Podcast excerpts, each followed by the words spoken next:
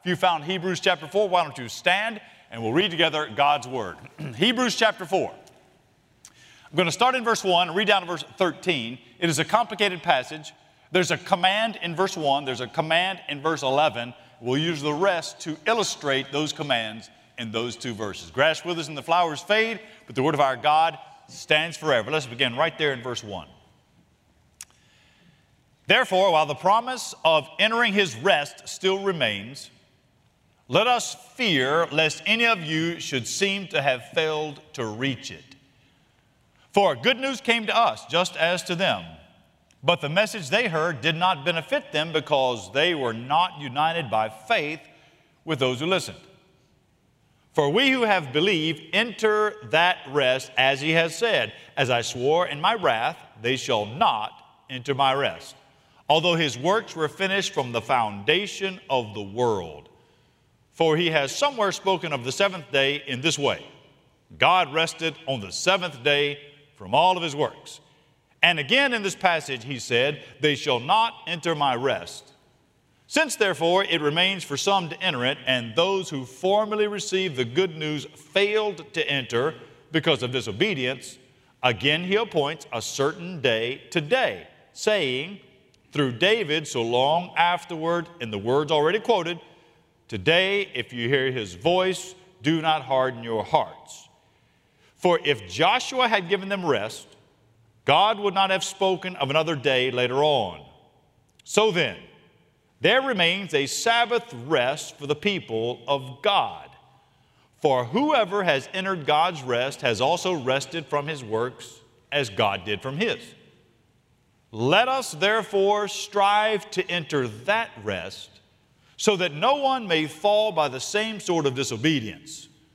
For the Word of God is living and active and sharper than any two edged sword, piercing to the division of soul and spirit, of joints and marrow, and discerning the thoughts and intentions of the heart. And no creature is hidden from his sight, but all are naked and exposed to the eyes of him to whom we must give account. Father, help us in the name of Jesus.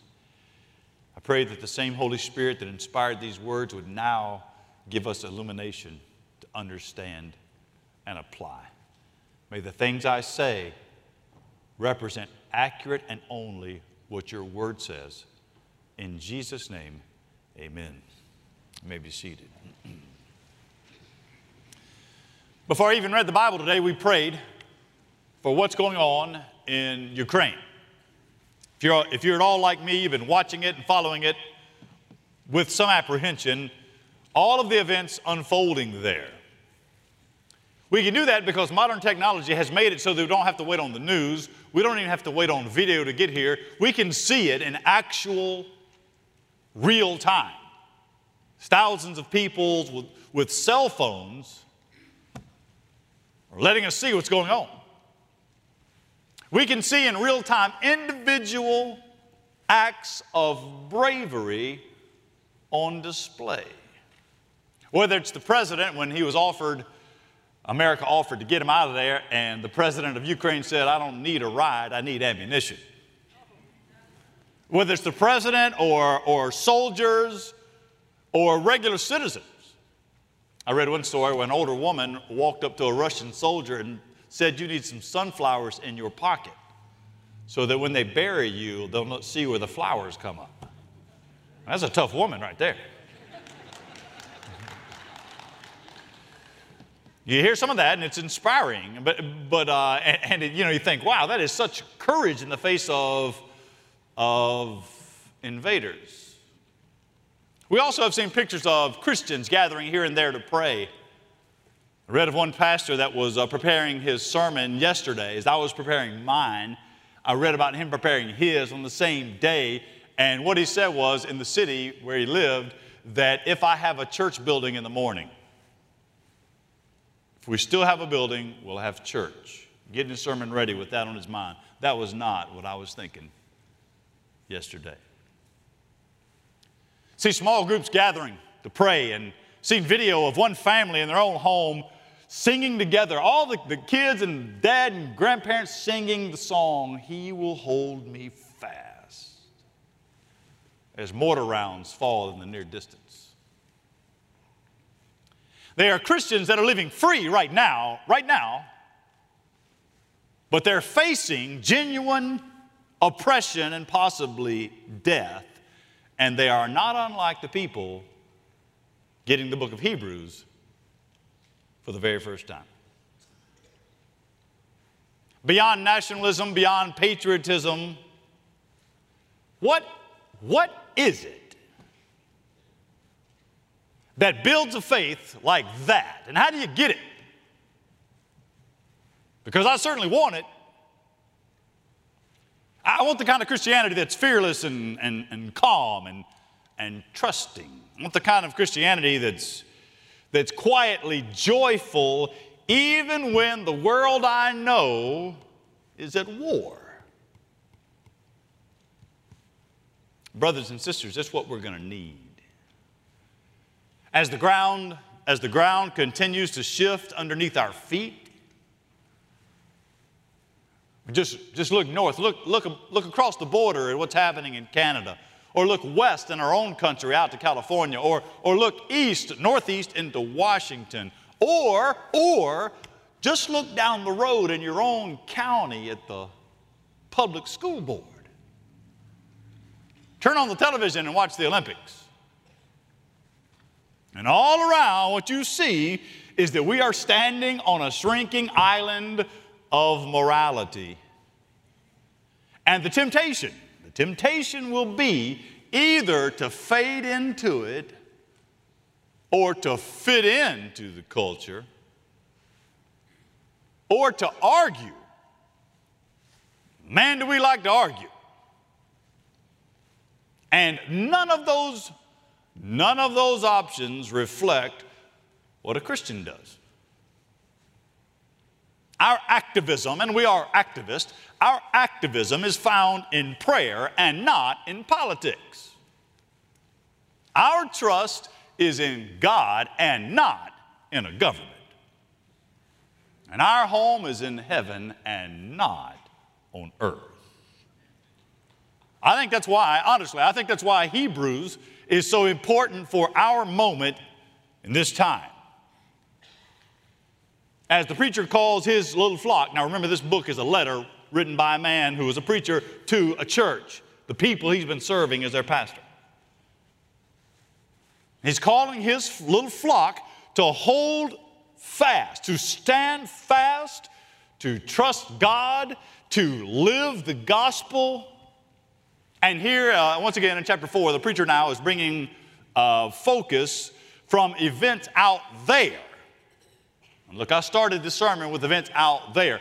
He brings focus from events out there and he turns the focus inward to what's happening in here. Now, look, before we dive off into a cultural war, we need to first fight a spiritual war with ourselves. Let's find out from the Bible, let's find out what kind of Christians we're going to be because in Christ, we need to get the right things right. If you want to know what this sermon's about, in Christ, we need to get the right things right. Let's go to the Bible. Let me show you what I mean. There are two commands here in this passage one in verse 1, one down in verse 11. I'm just going to have two points. I'll use those two commands as the point. They come right out of the, right out of the Bible. Here's the first one. Number one, we need to fear the right things. Fear. What are you going to be afraid of? I'm not saying you shouldn't fear. There are some things you should fear, but they need to be the right things. Right there in the text, verses 1 and 2, the preacher has a great fear that the people that are his church members, people he knows, like the young men that were baptized here today, he, knows them.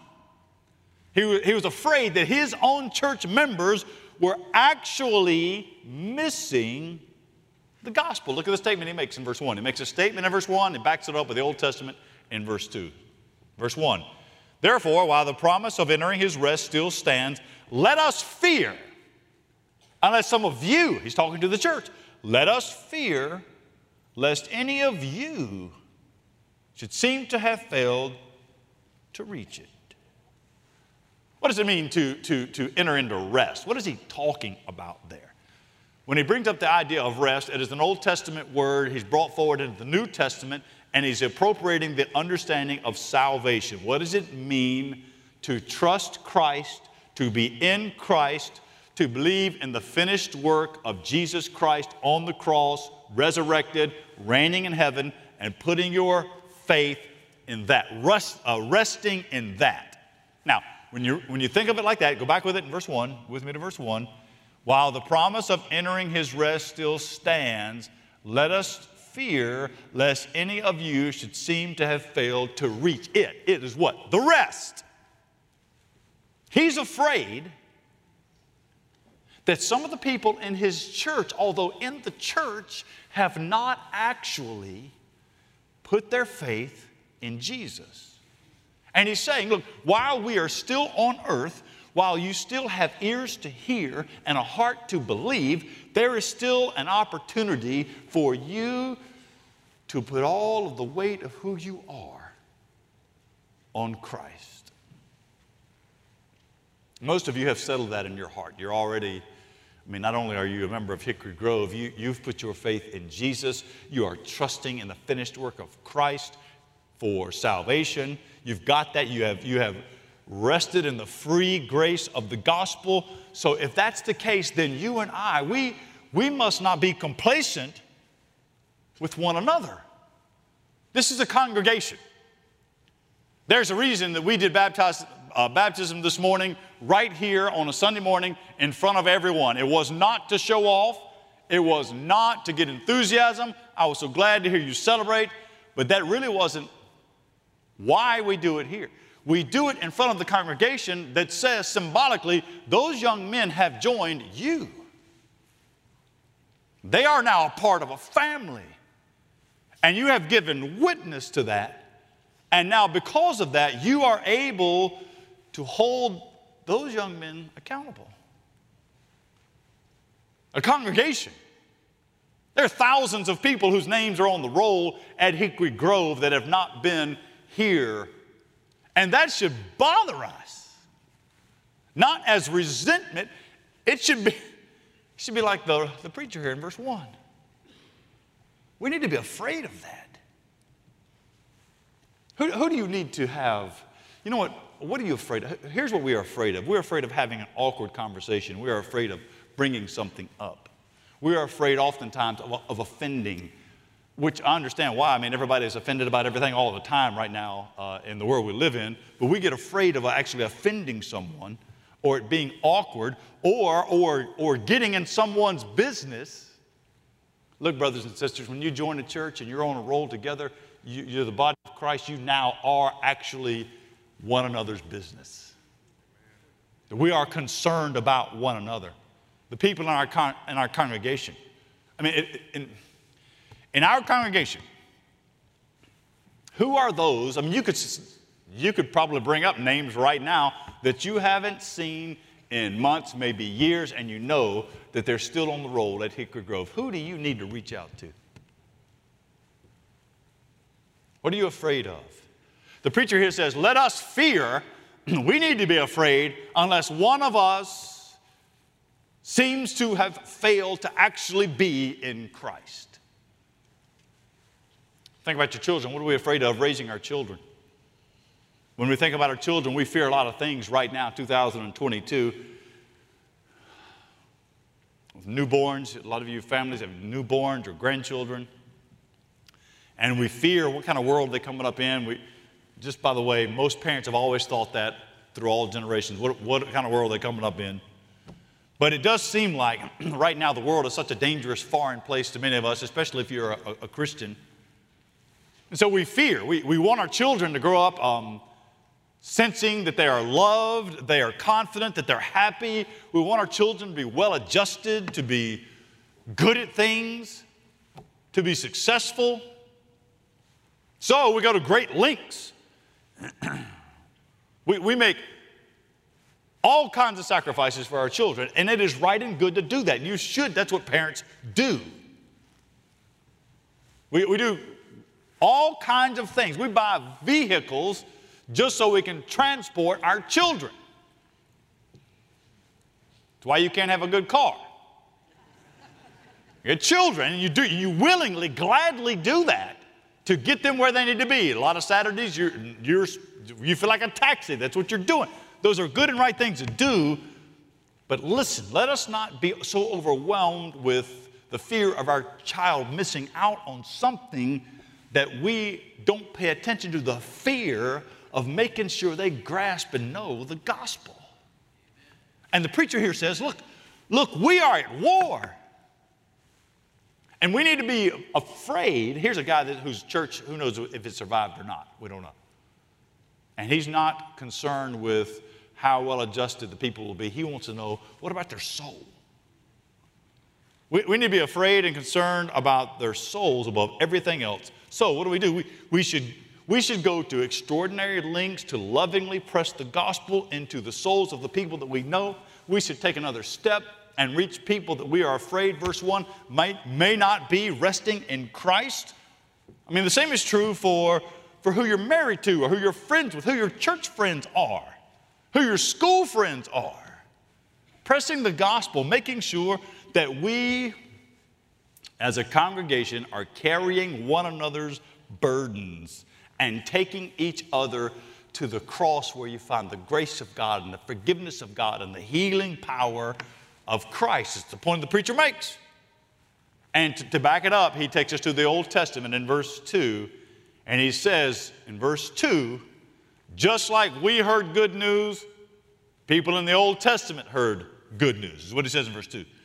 Good news came to us just as to them, people in the Old Testament, but the message they heard didn't benefit them because they were not united by faith with those who listened. The message was no good because they didn't believe it. The message was good news. What did uh, the Lord say to Moses, Exodus 34? The Lord said to Moses, The Lord passed before him and proclaimed, The Lord, the Lord God is merciful and gracious and slow to anger and abounding in steadfast love and faithfulness. And verse 7 goes on to say, and forgiving sins and iniquity. And the preacher here, his point is, they heard a message of grace and didn't believe it. You know what you, when you read verse 2, 1 and 2, you find out several things.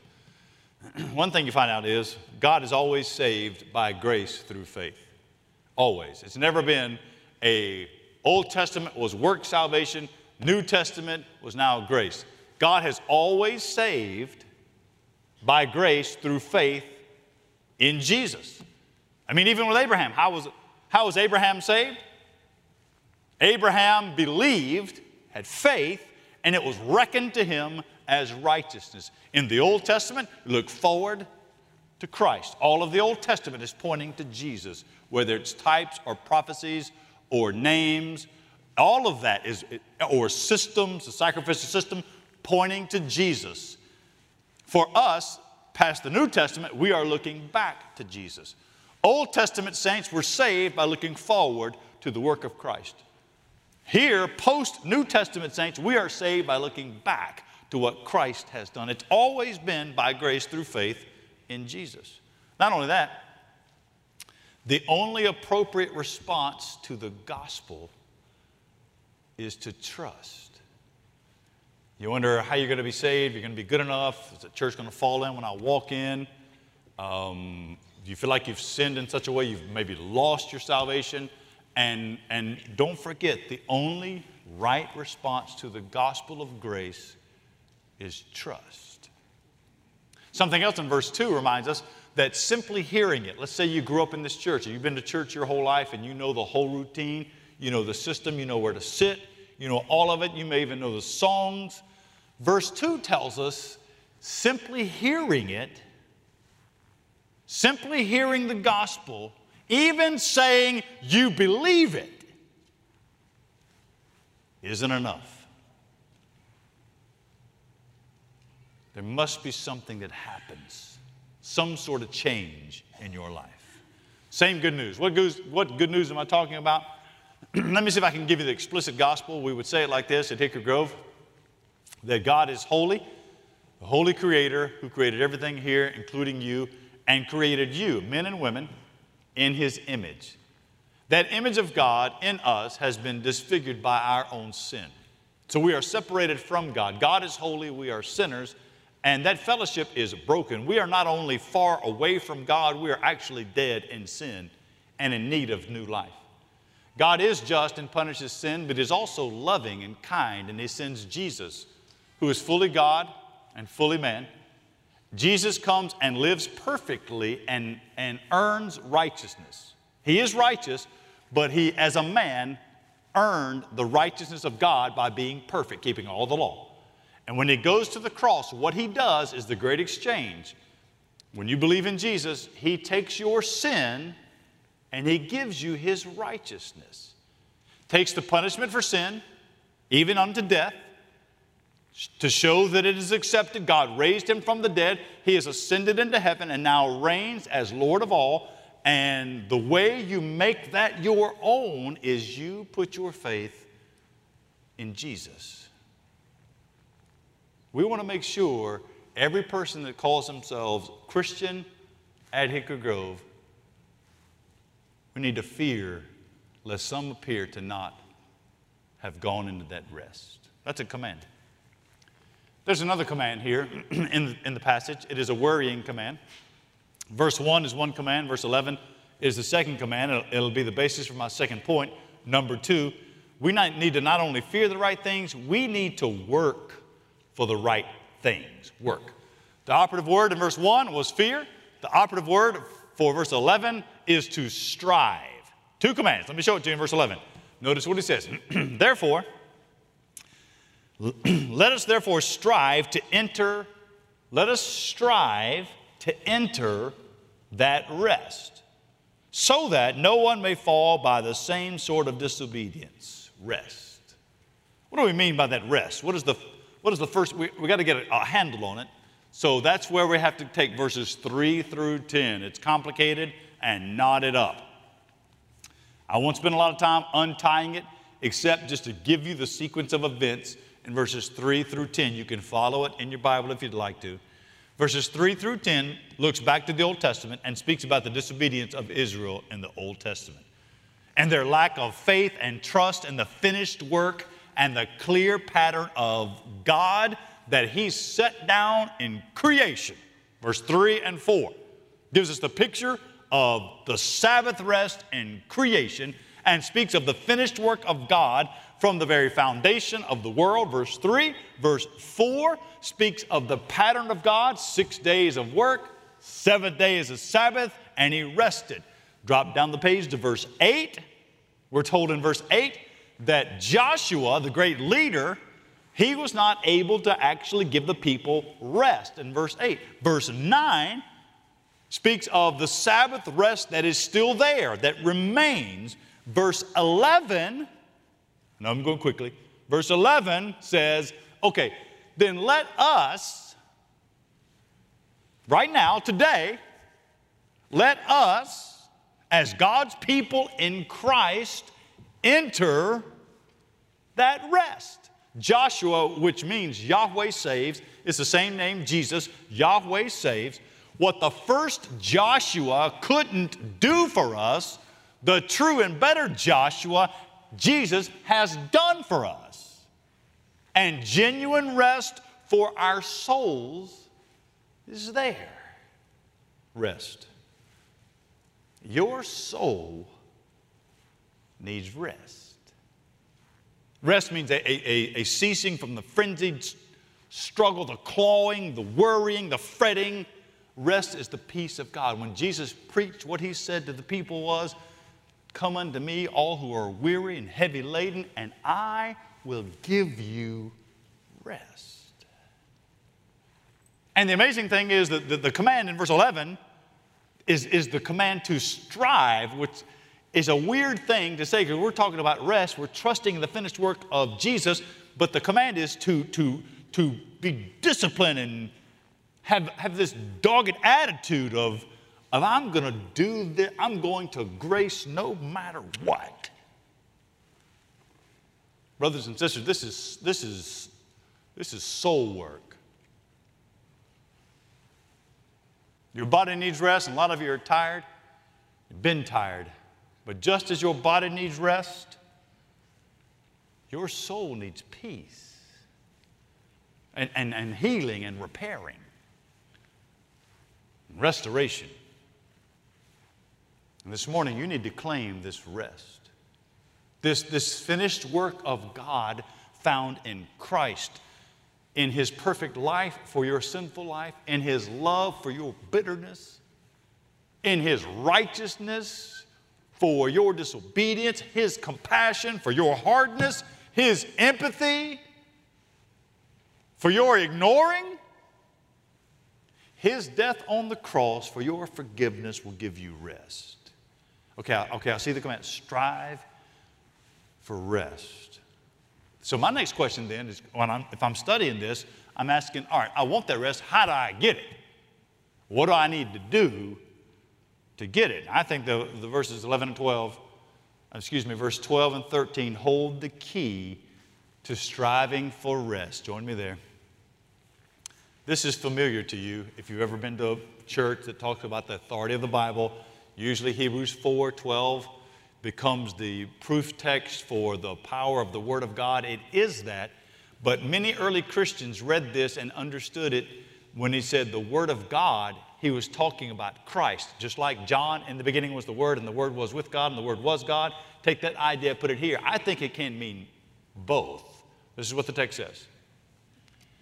For the Word of God is living and active and sharper than any two edged sword, piercing to the division of soul and spirit, joints and of marrow, and discerning the thoughts and intentions of the heart. And no creature is hidden from his sight. All are naked and exposed to the eyes of him to whom we must give account. You see the adjectives living and active, Zoe, to have energy, life. What did Jeremiah say about the Word of God? Jeremiah 23 29 is, is not my word like fire, declares the Lord, and like the hammer that smashes the rock. What is, what is God's word? What is Christ going to give you? Rest for God's people is found in, in God's word. You read the Bible, you'll find conviction there. You'll bring you to confess your sins. Find, you'll find comfort there. It's going to give you strength for the next day. It's going to be a calming influence on your life as you think about and worry about the future. When you read the Bible, you find there confidence. You are a son or a daughter of God in, in Christ. You read the text, I'm Ukrainian brothers and sisters, they're going to find, going to find gospel courage. Read the Bible, and why do you go through it each year? Because your knowledge of God will increase and your growth will continue to happen, and your soul will be nourished and you will be changed.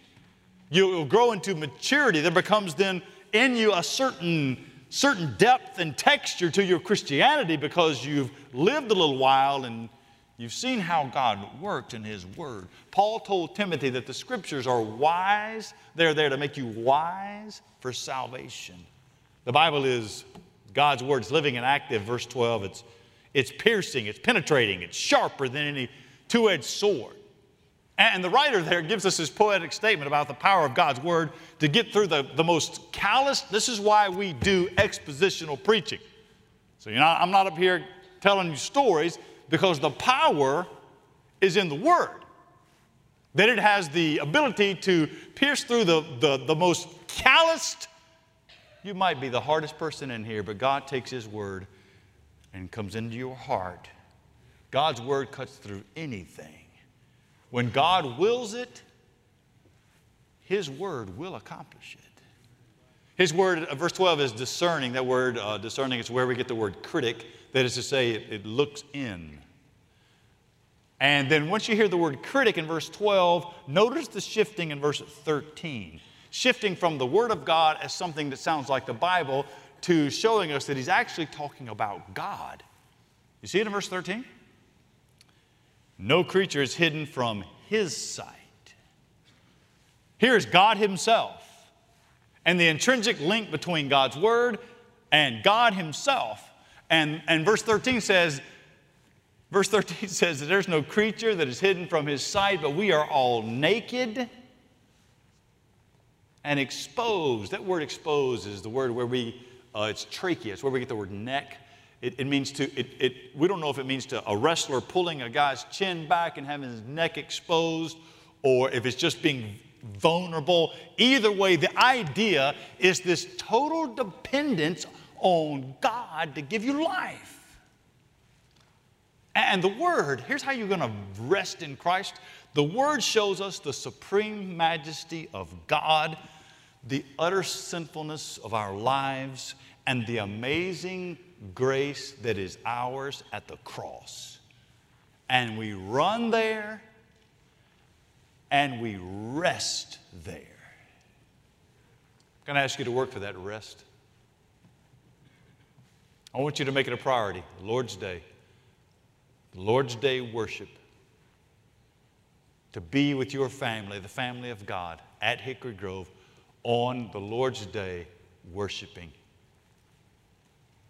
You need to be here together to fellowship, to sing, to pray, to have the Bible preached, to, to get a sense of, of strength, to have your soul ministered to. I'm going to ask you to commit even today to the daily washing of God's Word, that you will commit even today. You've tried it and maybe you fell off. It's February here. You pick it back up. Let's, let's get back into the Word and just spend some time having your soul cleansed by God's Word. I'm, I'm going to I'm going to challenge you to find somebody, whether it's in your community group or somebody close to you, that's a Christian that you can be daily accountable to for striving together to find ourselves satisfied in Christ. Brothers and sisters, we are at war. And we need to get the right things right. As we close together, I'd like to ask you, what do you fear? Just bow with me right now, just in a moment of prayer. What do you fear most? Sitting in this room right now, I'm going to ask you have you received the free grace of God found in Jesus Christ, found at the cross? Maybe you have, maybe that, that's you completely. Let me ask you this then. Are you, have you become a complacent Christian? Maybe that's not you at all. You actually, right now, are growing more than you ever have, and we celebrate that. Then who, who do you need to check on to have an uncomfortable conversation with? A lot of you here today are very busy. Your life is busy, and certainly is. What are you actually busy with? What are you working hard at? Are you known for the fruit of the Spirit? Love and, and joy?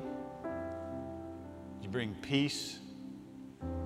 Would your spouse say patience, gentleness, and self control? Are you cultivating a love for God and His people? Are you today hanging on to joy that is in Christ? Are you ready for God to help you? We have another song here. It's our final worship song. It's a good time to ask somebody to help you. Our pastors are all sitting on the front row. When we're singing it, if you'd like to come forward and have someone pray with you or pray for you, our pastors are, are glad to do that. Maybe the conversation is longer. Maybe you need to talk about what it means to give your life to Christ. We, we don't want to cheat that conversation. We want to be able to, to talk through whatever the issues are so that you might be confident and secure in the rest, the rest that's found in Christ. If God has spoken to your heart this morning, we'll invite you to come forward. Father, thank you for your word that is good, for your people that have assembled. We pray that your spirit would move, that you would find us faithful, that you will be honored with your church. Call people unto yourself. In Jesus' name we pray. Amen. You stand, please, as we sing together?